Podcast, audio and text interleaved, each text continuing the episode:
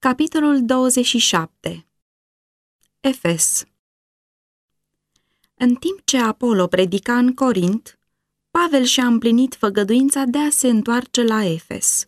El a făcut o scurtă vizită la Ierusalim și a petrecut câtva timp în Antiohia, locul unde lucrase el pentru prima dată.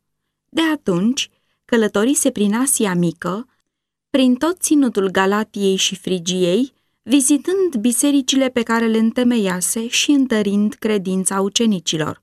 Fapte 18 cu 23 Pe vremea apostolilor, partea de apus a Asiei Mici era cunoscută ca provincie romană a Asiei. Efesul, capitala, era un mare centru comercial. Portul lui era aglomerat cu corăbii, iar străzile erau tixite de oameni din fiecare țară. Asemenea Corintului, el prezenta un câmp promițător pentru efortul misionar. Iudeii, foarte răspândiți acum în mai toate țările civilizate, în general așteptau venirea lui Mesia. Când Ioan Botezătorul predica, mulți în vizitele lor la Ierusalim cu ocazia sărbătorilor anuale ieșiseră afară, la țărmurile Iordanului, spre a-l asculta.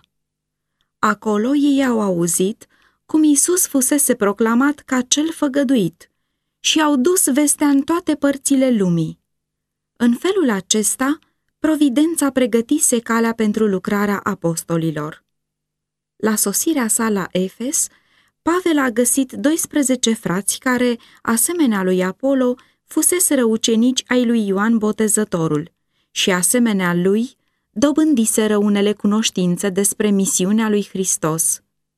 Ei nu aveau destoinicia lui Apollo, însă, cu aceeași sinceritate și credință, căutau să răspândească în tot locul cunoștința pe care o primiseră. Frații aceștia nu știau nimic despre misiunea Duhului Sfânt. Când au fost întrebați de Pavel dacă au primit Duhul Sfânt, ei au răspuns, Nici n-am auzit măcar că a fost dat un Duh Sfânt. Dar cu ce botezați fost botezați? i-a întrebat Pavel.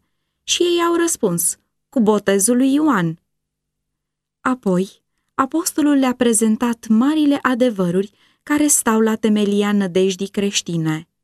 El le-a vorbit despre viața lui Hristos pe acest pământ și despre rușinoasa și cruda sa moarte. El le-a spus cum viața Domnului a rupt barierele mormântului și a înviat triumfător deasupra morții.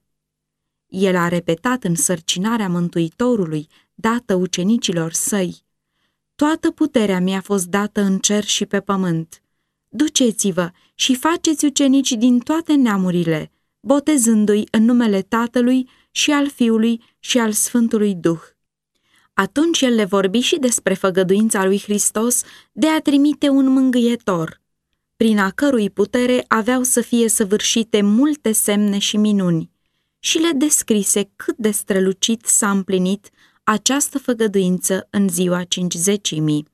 Matei 28 cu 18 și 19 Cu un profund interes și cu o bucurie plină de recunoștință și uimire, frații au ascultat cuvintele lui Pavel. Prin credință, ei au înțeles adevărul cel minunat al jertfei spășitoare a lui Hristos și l-au primit ca răscumpărător al lor. Apoi, au fost botezați în numele lui Isus. Când și-a pus Pavel mâinile peste ei, au primit și botezul Duhului Sfânt, prin care au fost făcuți în stare să vorbească în limba altor neamuri și să profetizeze. În acest fel, ei au fost făcuți destoinici să lucreze ca misionari în Efes și în vecinătățile lui, și de asemenea să meargă și să vestească Evanghelia în Asia Mică. Datorită faptului că nutreau un spirit umil și gata de a primi învățătura, acești oameni au putut să ajungă să dobândească experiența care i-a făcut în stare să urmeze ca lucrători în câmpul secerișului. Exemplul lor prezintă creștinilor o învățătură de mare valoare. Sunt mulți care înaintează foarte puțin în viața spirituală, fiindcă sunt prea plini de ei înșiși spre a mai putea ocupa locul de învățăcei. Ei sunt mulțumiți cu o cunoștință superficială a cuvântului lui Dumnezeu. Ei nu vor să-și schimbe credința sau obiceiurile și, prin urmare, nu depun nicio strădanie ca să dobândească o lumină mai mare. Dacă urmașii lui Hristos ar fi căutători sârguincioși după înțelepciune, ei ar fi conduși în bogatele câmpuri ale adevărului, care până aici le-au fost cu totul necunoscute. Cel care se va preda cu totul lui Dumnezeu va fi călăuzit de mâna divină. Acesta poate să fie un om simplu și, în aparență, neînzestrat cu daruri. Totuși, dacă cu inimă iubitoare și încrezătoare el ascultă de înștiințarea voinței lui Dumnezeu, atunci puterile lui vor fi curățite, înnobilate, înviorate și însușirile lui se vor înmulți. Tezaurizând învățăturile înțelepciunii divine, el va primi o însărcinare sfântă. Va fi făcut în stare ca viața lui să fie o cinste pentru Dumnezeu și o binecuvântare pentru lume. Descoperirea cuvintelor tale dă lumină, dă pricepere celor fără răutate. Psalmi 119 cu 130 Astăzi sunt mulți tot atât de neștiutori în ceea ce privește lucrarea Duhului Sfânt asupra inimii, cum fuseseră credincioșii aceia din Efes.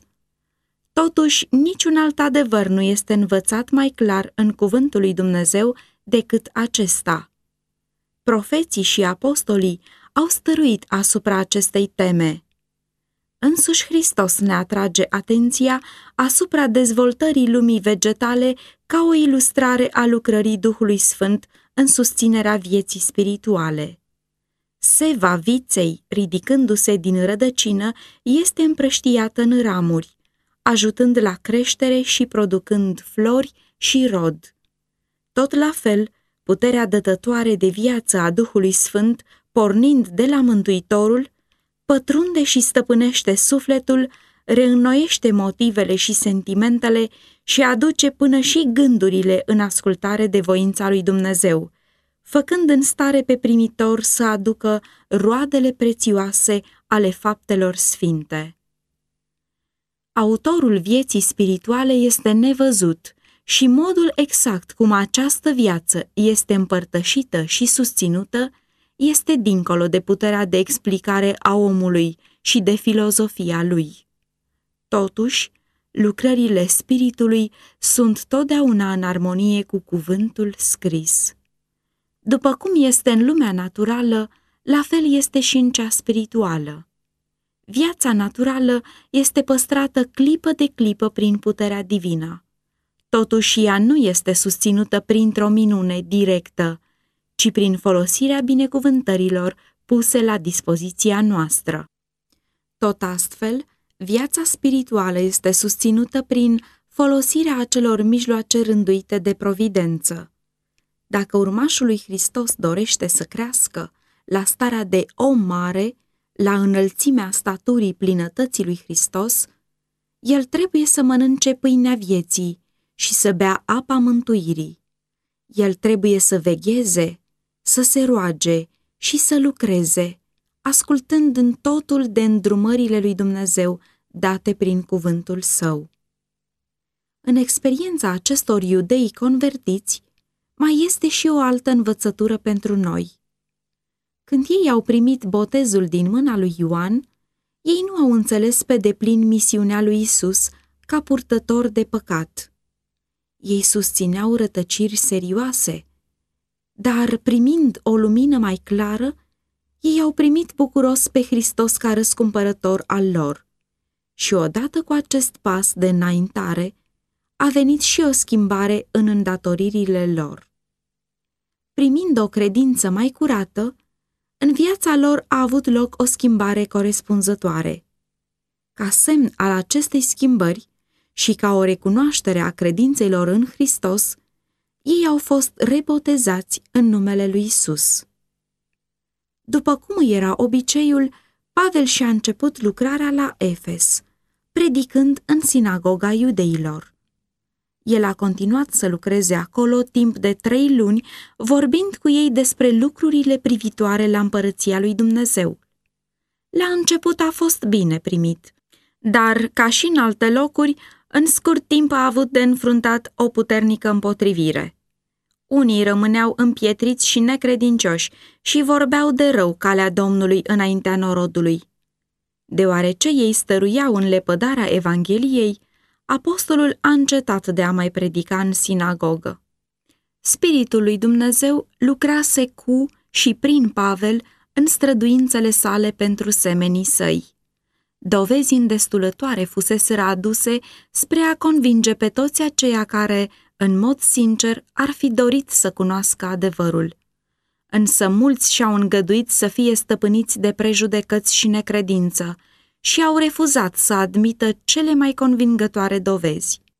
Temându-se ca nu cumva credința ucenicilor să fie primejduită de continua legătură cu cei ce se împotriveau adevărului, Pavel s-a despărțit de ei și a strâns pe toți credincioșii la un loc, continuându-și predicile sale publice în școala lui Tiran, un învățător cu un oarecare renume.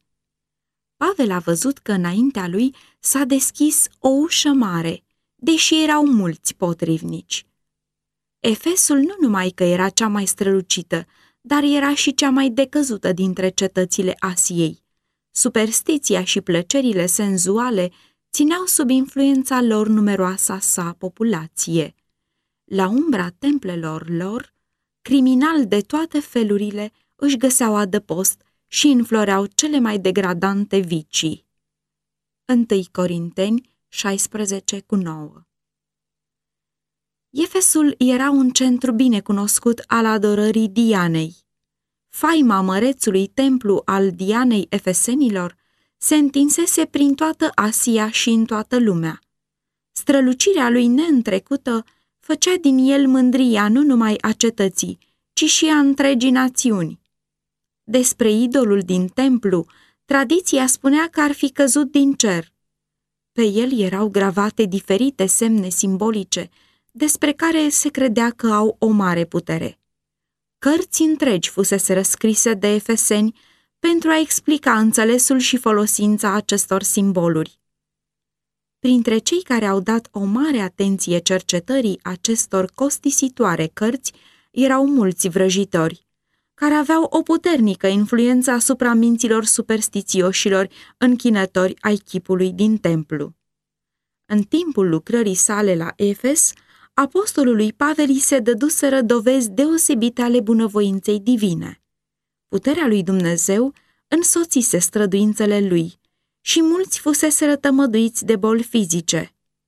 Dumnezeu făcea minuni nemaipomenite prin mâinile lui Pavel, până acolo că peste cei bolnavi se puneau basmale sau șorțuri care fuseseră atinse de trupul lui și îi lăsau bolile și ieșeau afară din ei duhurile necurate. Aceste manifestări ale puterii divine erau cu mult mai puternice decât se arătaseră vreodată mai înainte în Efes și erau de așa natură încât nu puteau fi imitate de dibăcia scamatorilor sau de farmecele vrăjitorilor.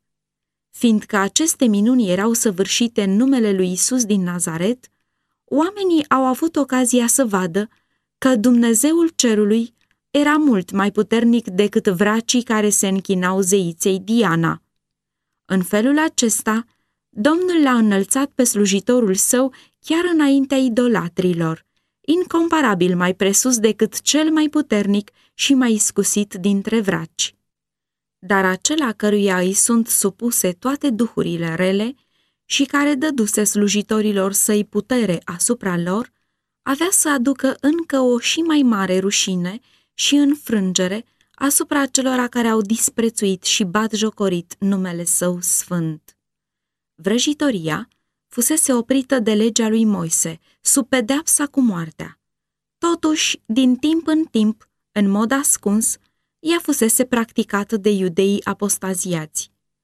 În vremea când Pavel vizita Efesul, în cetate erau niște exorciști iudei, care umblau din loc în loc și care, văzând minunile săvârșite prin el, au încercat să cheme numele Domnului Sus peste cei ce aveau duhuri rele. O încercare de felul acesta o făcuseră cei șapte fii ai lui Sceva, un preot iudeu din cei mai de seamă. Găsind pe un om stăpânit de un duh demonic, ei s-au adresat zicând, Vă jur pe Isus, pe care îl propovăduiește Pavel, să ieșiți afară. Dar duhul cel rău le-a răspuns, Pe Isus îl cunosc și pe Pavel îl știu, dar voi cine sunteți? Și omul în care era duhul cel rău a sărit asupra lor, i-a biruit pe amândoi și i-a schingiuit în așa fel că au fugit goi și răniți din casa aceea. În felul acesta s-a dat o dovadă de netăgăduit în ce privește sfințenia numelui lui Hristos, cât și primejdia la care se expun aceia care invocă acest nume fără a crede în divinitatea misiunii Mântuitorului. I-a apucat frica pe toți și numele Domnului Isus era proslăvit. Faptele care până aici fusese răținute ascunse erau acum date la iveală. Deși au primit creștinismul, unii dintre credincioși nu au renunțat pe deplin la superstițiile lor. Într-o oarecare măsură, ei încă au continuat să practice vrăjitoria. Acum, convinși fiind de rătăcirea lor, mulți din cei ce crezuseră veneau să mărturisească și să spună ce făcuseră. Chiar și asupra unor vrăjitori se extinsese această lucrare bună. Și unii din cei ce făcuseră vrăjitorii și-au adus cărțile și le-au ars înaintea tuturor. Prețul lor s-a socotit la 50 de mii de arginți. Cu atâta putere se răspândea și se întărea cuvântul Domnului. Arzându-și cărțile de vrăjitorie, convertiții efeseni au arătat că lucrurile în care găsiseră cândva plăcere le priveau acum cu scârbă. În și prin vrăjitorie, ei jigniseră în mod deosebit pe Dumnezeu și își primejduiseră sufletele. Și contra vrăjitoriei și-au arătat ei acum indignarea. În felul acesta ei au dat pe față adevărata lor convertire. Aceste tratate despre farmece cuprindeau reguli și forme de comunicare cu spiritele rele. Ele cuprindeau rânduieli ale cultului satanei, îndrumări pentru cererea ajutorului său și obținerea de informații din partea lui. Reținând aceste cărți, noi convertiți s-ar fi expus ispitei. Vânzându-le, ei ar fi așezat ispita în calea altora. Ei renunțaseră la împărăția întunericului și, spre a inimici puterea, nu s-au dat înapoi de la niciun sacrificiu. În felul acesta, adevărul a triumfat asupra prejudecăților oamenilor, cât și asupra iubirilor de bani. Prin această manifestare a puterii lui Hristos s-a câștigat o puternică biruință pentru creștinism în chiar cetățuia superstiției. Influența faptelor care avuseseră loc a fost mult mai întinsă decât și-a dat seama chiar Pavel. Din Efes, veștile s-au răspândit pretutindeni și un puternic avânt a fost dat lucrării lui Hristos. Multă vreme, după ce apostolul însuși își terminase alergarea, scenele acestea au rămas vii în amintirea oamenilor și au alcătuit mijloace de câștigare de convertiți pentru Evanghelie. Oamenilor le place să creadă că superstițiile păgâne au dispărut în fața civilizației secolului al XXI-lea.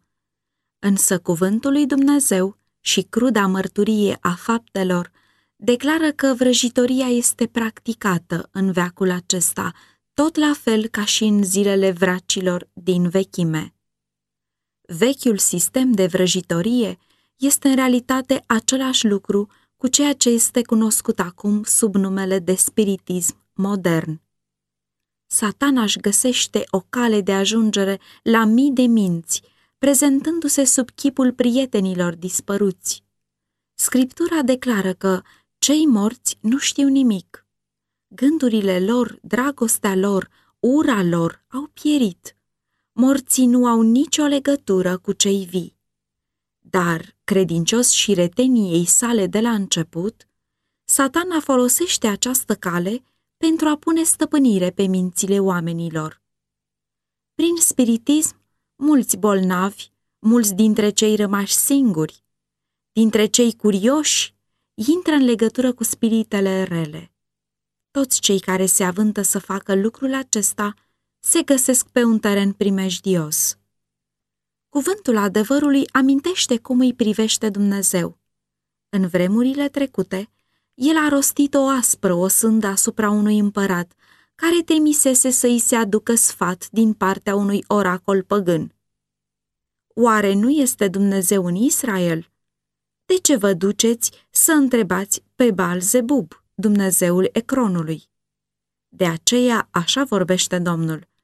Nu te vei mai da jos din patul în care te-ai suit, ci vei muri.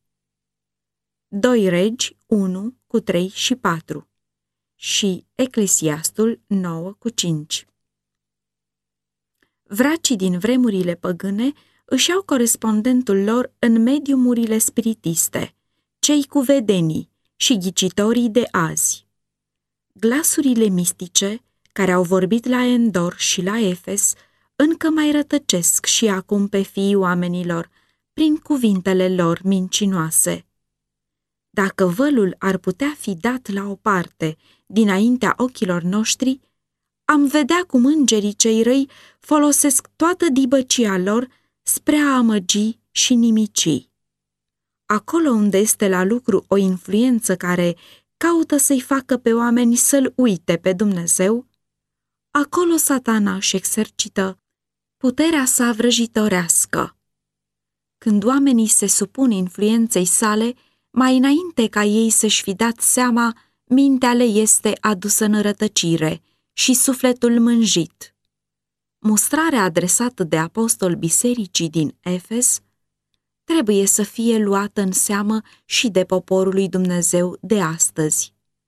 Nu luați parte deloc la lucrările neroditoare ale întunericului, ba încă mai degrabă o sândițile. Efeseni 5 cu 11